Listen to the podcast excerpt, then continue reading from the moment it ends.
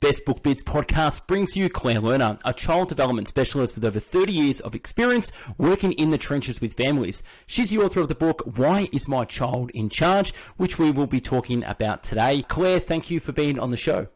Thrilled to be here. Thanks for having me. No worries. Now, tell me how you got started as a clinical social worker and a psychotherapist, beginning your career as a family therapist. Take us back and what made you start in that career? I always loved kids and I was fascinated about development and how we became the adult humans we become and what the roots of that are, and also really helping parents understand that from the get go because at some point early on, I did some work with teenagers. And as I started to do histories and try and understand how these problems evolved that were much more serious when it came to adolescence, and I started to uncover all sorts of patterns and signs from very early on where if parents had understood what those behaviors meant and had better tools for supporting their children in their emotional regulation, in their ability to cope with challenges, in their building of their self esteem and con- competence, that a lot of those problems could have been prevented. And so I became very passionate about and focused on really starting with the youngest ones and supporting parents in having those insights and those tools. Yeah, absolutely. And the reason I've got you on the show today, I've got two small kids myself. I've got a four year old and a little girl going on too as well. And I can tell you, parenting is very challenging. They don't teach you how to make children because that's natural, but parenting is one of those things that it's like you get thrown in the deep end, you try to replicate what you were taught as your parents taught you or how your parents raised you and how your family did as well but it's just one of those issues that I'm now reaching out to experts like yourself to find out how can I improve parenting? It is this relationship as well. Talk to me about zero to three. What is zero to three, and what's your what do you do with that organization? So zero to three is a large national nonprofit that is devoted to promoting the healthy development of babies and toddlers. And so they do that by educating parents, by educating and supporting professionals. So that could be anybody from a pediatrician to a child care provider, anybody who is in some way influencing the life of a young child. And then they also do a lot of policy work to encourage legislation that supports families with young children and gives them the supports and the resources they need to help their kids get off to the healthiest start. Um, and I actually no longer work for Zero to Three, but I was there for 22 years, and it was a major foundation of my my professional development and my understanding of the science behind early childhood and how to best understand what children need to thrive that I now implement every day when I'm in the trenches with families. At zero to three, I was doing a lot of training. I was writing a lot about the translation of the science to actual practical parenting skills.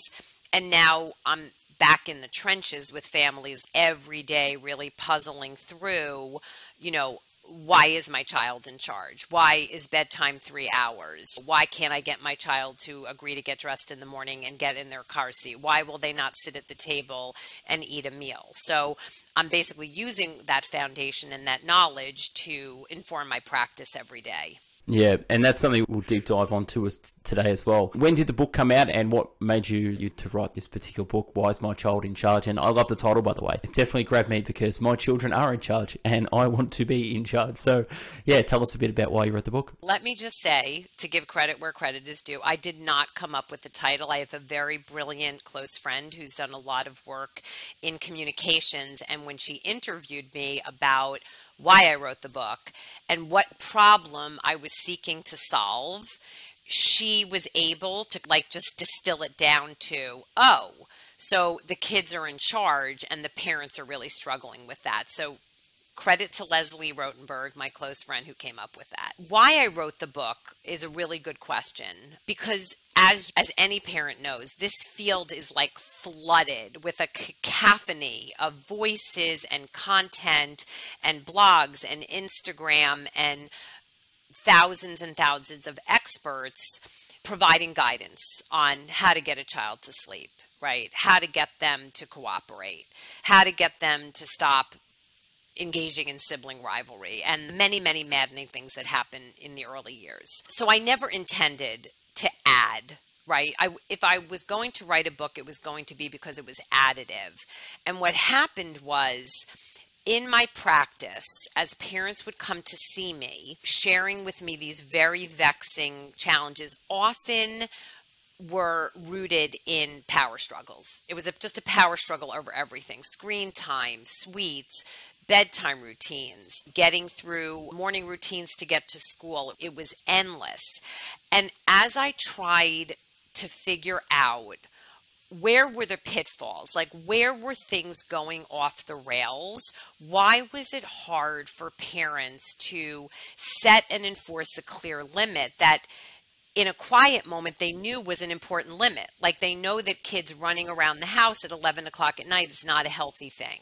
But somehow, two books turned into five books, turned into 10 books, turned into sleeping in mom and dad's bed, even though that's not where mom and dad want them. And I in seeking to understand what the root cause was because just guidance is rarely helpful. Do this. Take these five steps to get your child to stop having a tantrum. Take these five steps to get your child to sleep at night are rarely helpful because they're formulaic. They don't take into consideration the unique child. They don't take into consideration the parents and their context and their beliefs and values or the whole context of the family.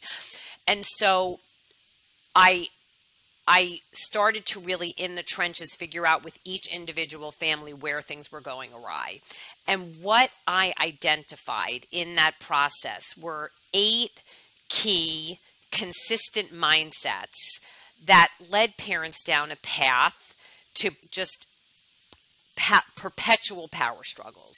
And in helping parents tune into those mindsets, become aware of them, and help them make important mind shifts, which of course we can dive into. That was the key that unlocked their ability to be the parent they wanted to be, to thread this seemingly elusive needle of being that loving, warm, connected, validating parent while also setting the clear limits and boundaries kids need to thrive. Like, I've never met a family where absent limits and boundaries were happy and joyful. Like, it's just not possible because then parents are just stressed and exhausted and angry and frustrated all the time. And that infects the whole family. And of course, all that does is breed more acting out because the system is stressed. There's no clear limits or boundaries to help scaffold the child learning to make good choices. And that's when I decided to write the book because I felt like it was adding, it was offering a new insight that I didn't see out there. And so that is what the book does. It, it lays out, as from having read it, these eight key mindsets and with tons of stories from the trenches about how these mindsets lead to increased distress and power struggles, and how making the mind shifts when you apply it to sleep, feeding, tantrums, all the chapters that I go into showing families how changing your mindset enables you to create a an approach to being that loving parent while you're also able to help kids get to sleep on time, to have the evening you need to have to refuel, to get yourself to work and your child to school on time, to help them manage their big emotions when they can't get what they want when they want it. So that's why I wrote the book.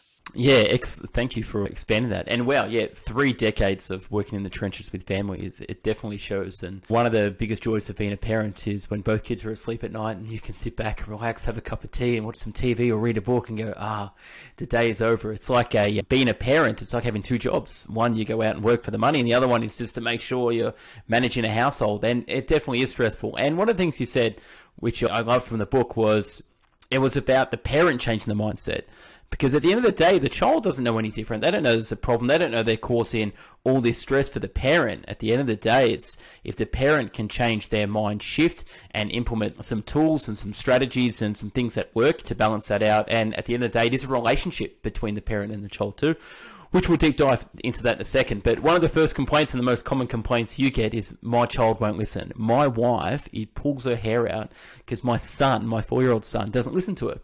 But he listens to me. You know, what do we do? Basically, what, what's the question? Why won't children listen to their parents? First, I would reframe it and think of it as it's not necessarily the child isn't listening and that may be an issue like they may actually not be tuned into what you're saying and that's one issue we can address but more often than not what parents are really saying is my child's not cooperating like they may be listening that I've said it's time to clean up toys or it's time to get in the car seat or it's time to get ready for bed but they're not getting with the program and taking action to follow through. And that's often when parents are claiming, My child won't listen. I've told him 50 times. If he doesn't do X, Y, or Z, I'm taking away, there's no Paw Patrol. I don't know if they have Paw Patrol in Australia, but it's a very popular show here. And that is really the problem that's at play for most parents. So I will say that there are times when a child literally is tuned out and they haven't processed the direction. So there's different strategies. If that's the issue, then that's pretty simple. You make sure you go, you make eye contact, you get on their eye level, right? And you say, Michael, I know you're having so much fun playing this video game but it's time now to put it down and to get ready for bed and I'm going to help you do that. So that's step 1 is that you just make sure that they're not diverted and that they are actually processing the direction because that's one foundational problem, right? Is that your child hasn't even processed the direction. And then part 2 is whether they actually with the direction. So when it comes to cooperation, here was my major insight. That is one of the mindsets I focus on most in the book because I would say almost 99 if not 100% of parents who come to see me and I've seen thousands of families over the years the main issue at play is that the parents all of their strategies are focused on trying to get the child to change their mind and change their behavior. And that's the one thing you have no control over. Like, this is the most humbling thing that nobody warns you about when you become a parent. We come into parenting thinking we're going to make our child do this. We're going to make them go to bed. We're going to make them pee and poop on the potty. We're going to make them, and we have the power to do that. But the fact is that they are human beings. Like, they are the only ones on earth who control what they say and what they do, right? You can't like mind meld with your child and get them agree to pick their body up and come to the table or to get into the car seat or to stop having a tantrum. You what what parents control is the situation, meaning how they scaffold it and how they respond. So what's happening when there's a lack of cooperation is parents are nagging, cajoling, bribing, trying to use logic. Don't you want to be awake tomorrow and have so much fun and have energy? So don't you want to go to sleep now? And the kids, no, not really. I'm good. I'm going to be up for the next few hours. So, or we nag and nag and they obfuscate and they obfuscate. And that is the most maddening scenario for parents because they end up feeling, oh my God, like, how is it like I run a corporation? I literally supervise 500 people so effectively. How is it that my three year old is literally running the house? Like, bedtime is now three hours because he won't accept a limit on books or a limit on cuddle time. So, the mind shift to make is to stop trying to control your child because that's the one thing you can't make happen. And let me just for fun, so your listeners know they're not alone. This this recent example just completely illustrates the problem of parenting by trying to get your kid to change their mind through threats or bribes or rewards. So this dad completely vexed at bedtime with this three and a half year old who refuses to stay in her room, right? She's gone from the crib to the toddler bed, and all hell is broken loose because now she knows she can get out of the room. And so they've tried everything it's nag, bribe, threaten in and out of the room 50 times and it's 10 o'clock at night and the parents are exhausted and angry and everybody is suffering and and it's eroding their relationship. It's like the one time of day parents have to feel connected to their kids, right? To go through a beautiful bedtime routine and really enjoy it. And these parents are miserable. And this is very true for many families who come to see me, which is why I share the story. So finally, the dad uses his trump card and he literally says, If you don't stay in your room, I'm taking your lovey. Okay, like her favorite doll in her bed. And this little three and a half year old turns around she walks into her room. She doesn't just grab the lovey, she grabs all of her dolls and she hands them to her dad. So you see, it's have at it, knock yourself out. What else do you got? She's basically saying, take the doll. I'm still not going to stay in my room. So you see, it the kids are in it often for the power and knowing that you want something from them becomes fodder for their power. They're not sociopaths, they're amazing human beings who already being sentient beings, sometimes for only 24 to 36 months, have already figured out what they want and how to get it because they're very strategic. So, from reading the book, another mind shift is not seeing your child as like a fascist dictator manipulator they're strategic. They want what they want. There's nothing wrong with that. That's in their DNA, and they're going to use any tool to get it. So if they want to stay out of their room and running around the house, they are going to do whatever they need to do or whatever they can do to make that happen. It's up to the parent to set a strategy and a limit that doesn't allow that strategy to work. So we have to stop trying to convince them to cooperate because they may never get convinced. They may keep upping the ante. You want to focus on what you control. So in this scenario, what got this family recalibrated and was life changing was basically saying, Matilda, we love each other. We love our bedtime routine. It's always hard to say goodnight. We totally get it. It's never going to be enough books. It's never going to feel like enough cuddle time. You're going to want to stay up all night. We totally get it. We don't blame you. We don't expect you to like our rule. But as your mom and dad, we're in charge of safety and health. And so we're going to explain to you exactly what to expect. Remember, you're not trying to convince her. You're just explaining, because you're a great parent, what's going to happen. We're going to read this many books. We're going to cuddle for this long. We're going to say our special mantra, and then we're going to say goodnight. And your job is just to get your body to sleep, which you're so good at. And the one rule is you need to stay in your room because it's not healthy to come running in and out all night. The doctor said it's very important that you stay in your room. So, your two great choices are to stay in your room and the door can stay open. That's one great option. Option two is you come out, no problem. We escort you back in one time, and here's our door helper. And door helper, which is basically some way to create a boundary so the child can't come running in and out. And door helper is our helper, and she helps you stay in your room. That's it. You decide what's better for Matilda. Is it better for you to have your door open and stay in your room? That's one option. Or is it better to use door helper? You decide. So you see, the whole shift is I love you. I'm an amazing parent. I'm setting a really important limit because it's the absence of the limit that is damaging to kids and families. It's not the limit, it's the absence of it that creates this chaos and these power struggles. So I'm not saying it was easy. The parents had to follow through. They sat on the other side of the door humming. They just told her, I'm going to listen to some music.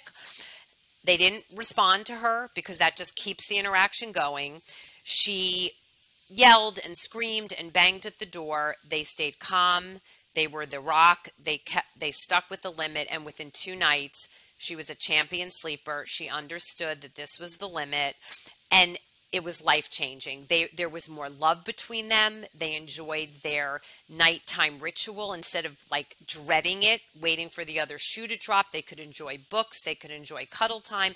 The parents had their time to refuel, have their glass of wine, watch their episode of Succession, and now you have a happy family. But it's all it. You need to come up with a plan that gives your child choices within limits and if they can't make the healthy choice, then you need a strategy to ensure that it happens. That if they don't hand the iPad over, you say, No problem, I'll be a helper, and you take it as calmly as you can. You let them have their meltdown. You acknowledge that it's really tough. And if they need space to be upset, no problem. So let me stop because I know that's a lot. No, it's great. No, just to recap, to go back, I like how you said get their full attention, get down to their level as well. Maybe even change the environment as well. So get their full attention, get down to their level. And then you talk about cooperation as well. So we can't change their behavior, but what we can do is communicate in a way that, that, that it is firm, it is loving, it's understanding. Don't be too analytical about it. I like the thing about giving two choices. So with my kids as well. Let's say my kid wants lollies all the time and he wants something that he's not allowed to have.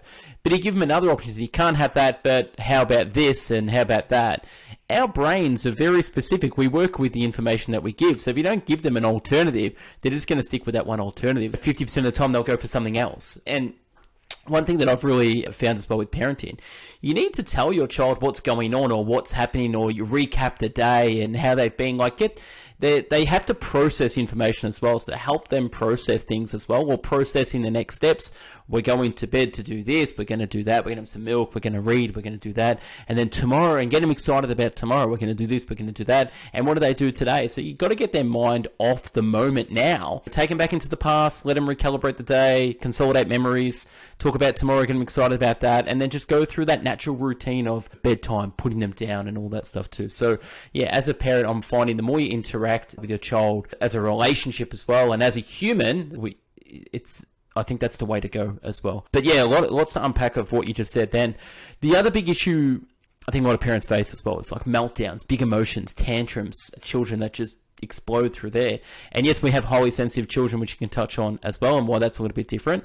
But how do we deal with meltdowns? How do we deal with tantrums? And how do we deal with big emotions as parents? So I think that this is where like that important mind shift needs to take place in order to be able to effectively manage the meltdown in a way that again threads that needle of being loving and being your child's rock while also creating boundaries. So the first mind shift is like your child is not melting down on purpose there is so much brain science now that shows that when the child is triggered by an emotional reaction, which could be something unexpected happens, you show up to pick them up from preschool when they expected grandma, they want they wanted their sandwich cut in this direction and you cut it in this direction, right? You put their chicken too close to the rice. It could be anything. You're not giving them another episode of their favorite show. When they're triggered into upset mode, their what we call their downstairs brain takes over. So even though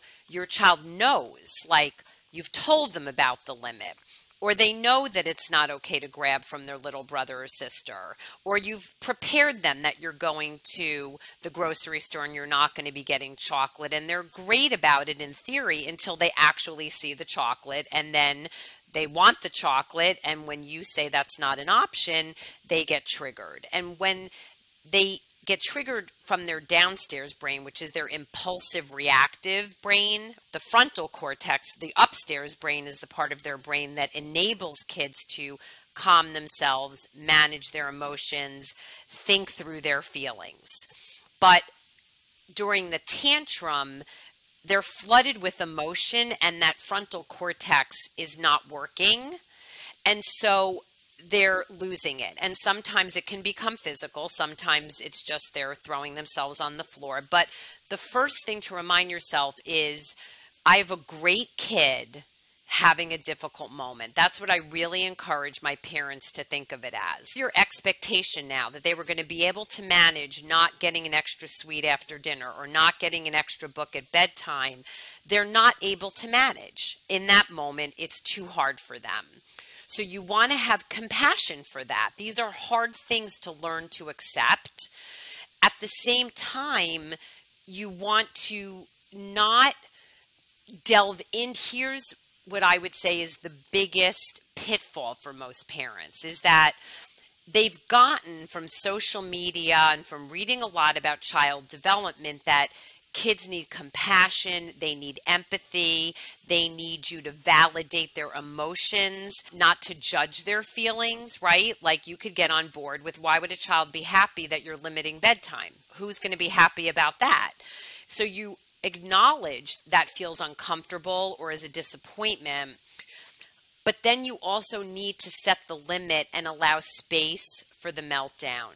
And that's often where the problems actually take place is that parents are often doing too much in that moment. They want to talk to their child, they want to get them to talk about their feelings, and it's overwhelming to the child in that moment. They're doing it out of love.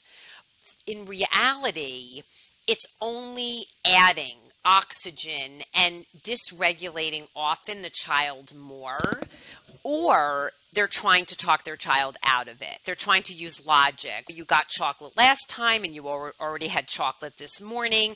The child's brain is not in a rational state at that moment. So the more you try to use logic, I get video every day from families so I can actually see what goes on in their homes so I can really tune into what these parents are, are dealing with. And I see every day kids, the parents like, I know you're really upset. I'm not upset. Stop telling me. It's time to take your deep belly breaths. And they're like, stop telling me to you take belly. In that moment, what they need is, I know it's a tough moment. It's really hard when you expected we could go to the playground and we can't. I totally get it. If you need space to be unhappy about it, it's totally fine. I can help you calm. I can help you find something else to do. But if you can't do that right now, no problem. And then you just give them space. The more you try to make it all better, talk about their feelings, try and get them to problem solve or or minimize their feelings, make them feel like they're overreacting, the worse it gets. So tantrums are be, to be expected. Your kid's not misbehaving. They're not spoiled. They're a great kid having a hard time managing some kind of limit.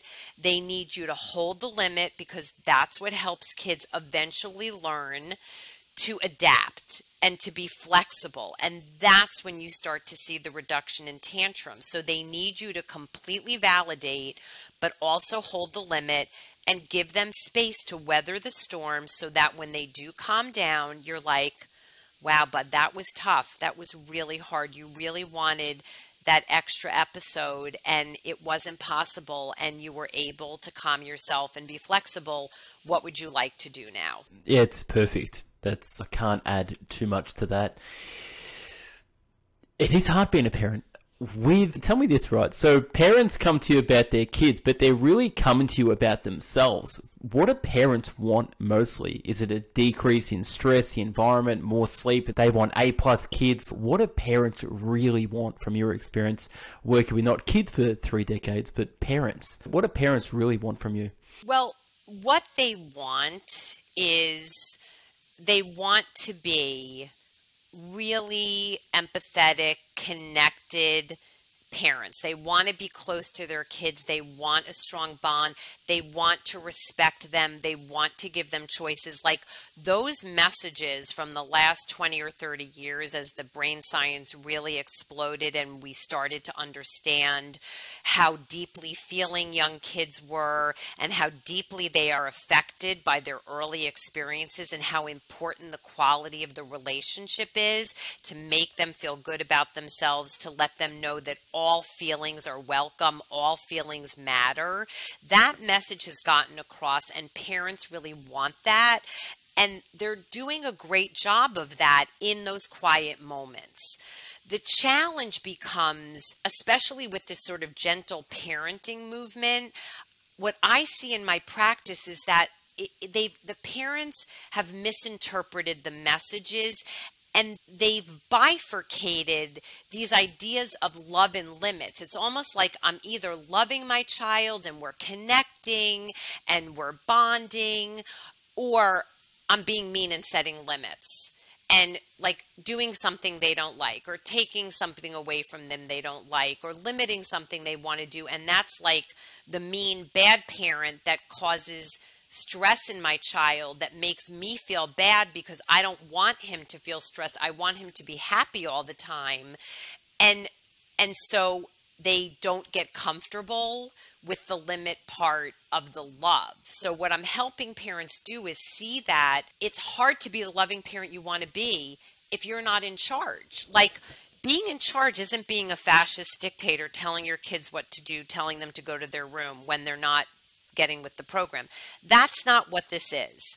This is kids need limits and boundaries so that they're safe and healthy and they go to bed on time and they get to school on time and they can't be destructive. And there is a way to do it it's all the way you do it. If you do it in a loving way in some of the examples I've already given, right? That is loving. That's like your child isn't going to say thank you so much for limiting screen time so my mind and body can do more fortifying things. Like they're never going to say that, but it's what they need. So you don't you don't want to judge your limits based on your child's reaction. They're not going to like it because you're limiting something that they want. So what I'm really helping parents do is get comfortable being that loving parent they want to be while they're setting limits because it's the parents who get comfortable with that and don't misinterpret the distress as being harmful to their child. That's the, just their child saying, I don't like that you're not getting me a toy at Target. Okay, why should they be happy about it? But your response is, I know, Charlie, it's really hard when you can't get something you want. I totally get it. And I feel you, but today is not a day we're getting a toy. And if I need to help you get into the cart and calmly get into the car, no problem, I'll be a helper. And you stay there, rock, and you set the limit, and they survive what they didn't think they could survive. And then you are building the resilience and the grit. And that's what those parents want. When you ask me what parents want, they want to be connected to their kids, and they also want their kids to have resilience and grit and be able to muscle through challenges and manage losing and manage the failure, that only happens with limits. If you always let your child win a game so that they're happy, that child is never going to be happy because you're not helping prepare them for real life where they're not always going to be the winner. They're not always going to get what they want. So, what I'm really helping is parents see that I can get them to their end goal. But it's hard work, as you say, Michael, because mostly because it requires tolerating a lot of pushback and knowing how to do that in a way that is gentle and calm and loving. Yes, thank you for that. The biggest issue we've got in our household, dinner time or eating. Why won't the kids eat what we want them to eat that's good for them? And why do they continually want to eat crap and shit and all this stuff. What, what's going on with children and eating? How do we overcome this, or is it just a phase? That's the biggest one. We want them to be healthy, nutritious. We know what's good for them, but they seem to be okay living off crap. So how do we help that situation for parents and kids and meet somewhere in the middle? What's what's some advice on that? So again, like if you think about it, I don't know about you, but like I would eat salt and vinegar potato chips, the entire bag, every day after lunch if I wasn't an adult and knew that wasn't really terrible for me. So, again, like mind shift. These are not kids who are being bad or misbehaving. They want what they want, and they are going to want the things that taste good to them, which are often going to be the salty things, the sweet things. It, it depends. So that's just one thing is you want to again recalibrate. Like when you're feeling like your child's manipulative or they're working your last nerve or they're purposefully trying to manipulate you, it's going to put you in a harsh negative state of mind and you're going to respond to it in a way that only gets your child's haunches up and turns it into a big power struggle. So that's one thing.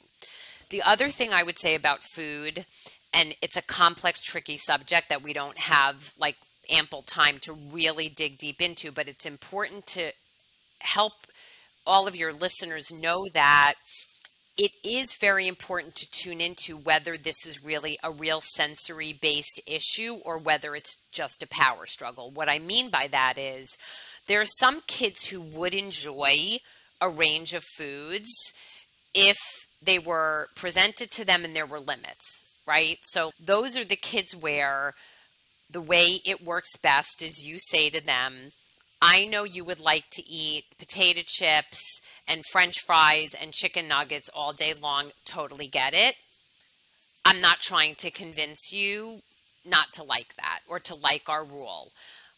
But since we're in charge of health and those aren't healthy foods, this is what we're giving you for dinner. These are your choices. And I on my website I've got a lot of articles about this. I have a whole chapter in the book about it, but you set the limit and you make the other things extras. And you basically say, these are growing foods. We're never going to force you to eat because forcing eating is almost always a recipe for much bigger eating problems and much more dig. There's a lot of research that shows that the more you try and control your kids eating, the more you try and get them to eat, the less they eat because it just becomes a power struggle. And they weaponize it. I'll only come to the dinner table and eat that if you let me bring my tablet. And as one dad said, they extort you because they figured out you want them to eat so badly, you will pretty much do anything. So instead, you say, we're going to have a family meal. Our job is to give you growing foods. This is the minimum amount of growing foods that your body needs in order to be able to have an extra. Okay? We're not forcing you to eat. If you choose not to eat the growing foods, no problem. You can choose, and usually I, I would I do think it's helpful to to have them get an extra, but the extra would maybe be strawberries or blueberries. So if they choose not to eat the minimum amount of growing foods, that's an option. If they do eat the minimum amount of growing foods, then they get to choose. And then you give them a choice of whatever you think is appropriate, right? The cookie, a handful of potato chips, whatever the extra is so that you're teaching them. There's like a natural consequence, but you're not forcing. It goes back to the two great choices. Your two great choices are this. If you choose to eat the growing foods, which we're not making you do, but if you choose that, you do get an extra because your body has gotten the growing foods they need. If you choose not to eat the growing foods, no problem. That's your choice. We're never going to make you eat. Only you can decide what you put in your mouth. But then the extra is a fruit choice. You decide. And then, so what I'm trying to do is get parents out of the power struggle because when you're bribing, cajoling, threatening, all it does, especially for the really fierce kids, is they're in for the fight and they will go to the nth degree to show you that you're not the boss of them. I there are kids who have sensory issues around food that are real like they're not making it up. They have real aversions. Sometimes it's to smell, sometimes it's to taste, sometimes it's to texture. And if you sense that your child has a real sensory aversion, it's very important to explore that either with an occupational therapist are usually the best suited in our area there are a lot of occupational therapists who work with kids through a very fun intervention where they're exposing them and helping their systems get comfortable with these foods, which is why we never force no matter what. But some kids need more exposure and more help getting comfortable with foods that they initially are averse to. Sometimes it's the way they look. And and that's an important underlying issue you really want to understand before you do any kind of intervention around food and let me just say that in my book and in my on my website I do talk a lot about that for those of you who want to learn more. And at the end of the day, yeah, thank you for sharing that. It made a lot of sense. I like the idea of giving them two choices and talking about growing foods and if they don't want to eat that, give them an option which is still good as well. Um, kids are just kids, and kids are going to grow. When does it? When do you stop working with uh, children and parents? Is it up to the age? Of, was it six? Was it? I, I think I read.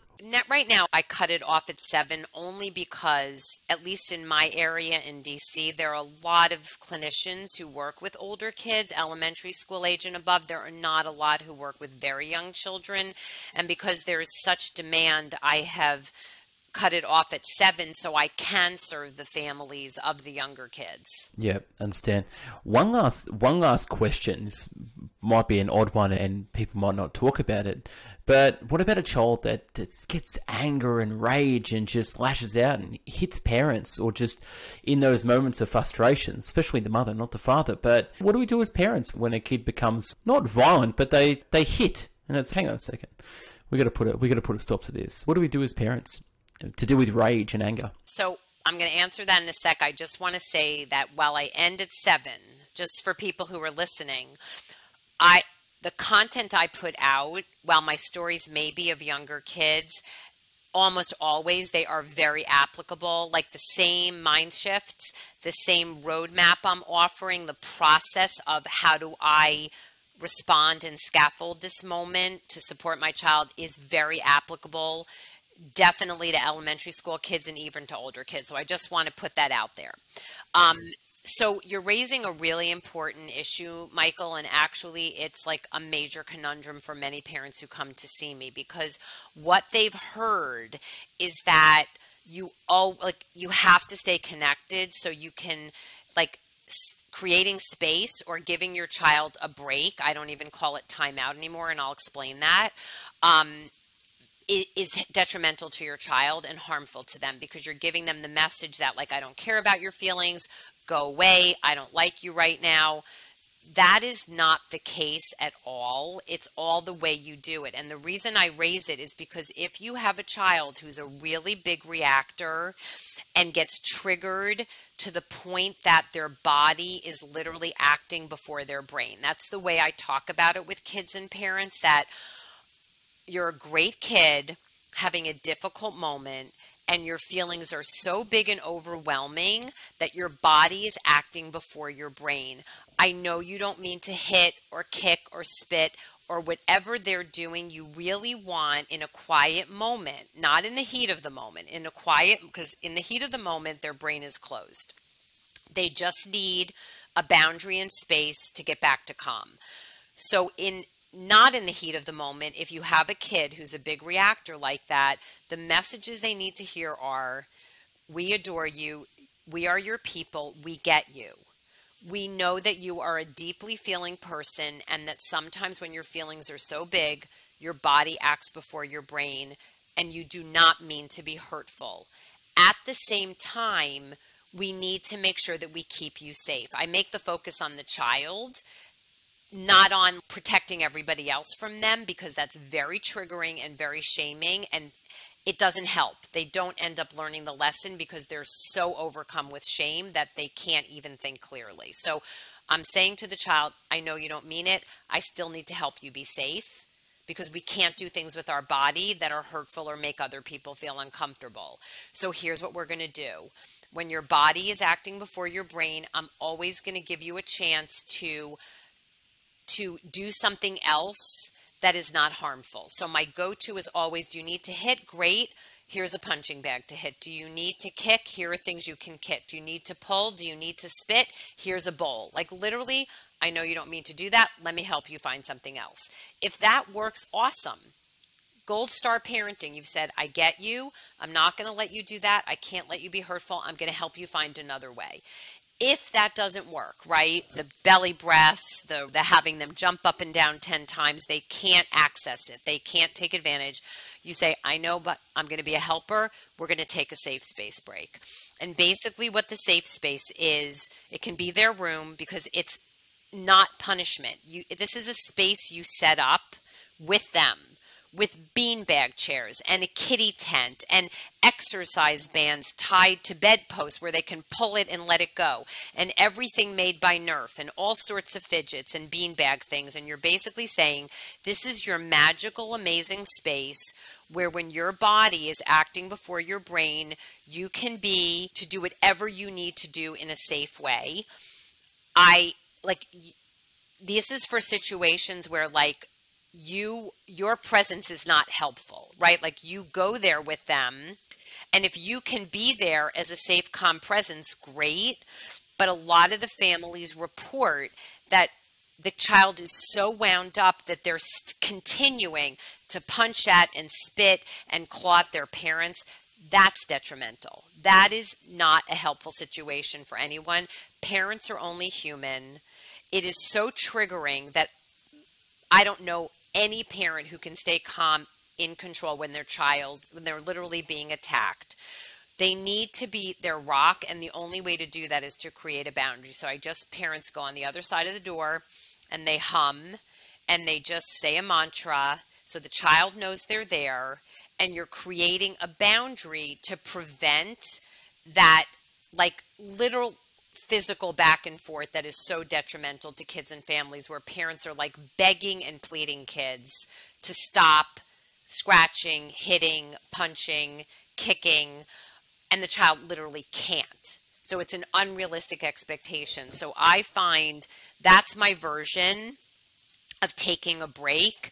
And it has been life saving to many of the families I worked with who felt like their hands were tied and were literally, for long periods of time, in like fisticuffs with their children. I hope people aren't listening that don't have parents and thinking, I never want kids. Kids are beautiful, they're angels, they're great. It's just literally 15% of the time they're demons. So we're just trying to sway that balance and through there as well. Claire, thank you for um, all the work you've done with families and children over the decades as well. And thanks for being on the show. And where can people find more about your work and where can people find the book as well? The best thing to do is my website is like one stop shopping. There's not a lot to buy. The only thing I sell is my book, but you can access it on the website. My website is just lernerchilddevelopment.com. I've got hundreds of blogs that are free. There's a whole section on the book. You can follow me on Instagram. That's really largely the platform I use to communicate regularly. And I do have a free newsletter that comes out every three weeks that you can also access through the website. Perfect. Again, thank you for being a guest on the Best Book Bit podcast. And yeah, thank you for writing a great book and enjoy the rest of your day. And to my audience out there, go follow Claire, read her book, follow her advice, and do have children. And at the end of the day, kids are kids. They grow up to be teenagers, adults, and we'll look back at the kid years and think, oh God, oh, I wish we could go back. But yeah, that's it. Okay, enjoy the rest of your day, and I'll speak to you soon. Thanks so much, Claire. Okay, thank you, Michael. All right, no worries. Bye. Bye.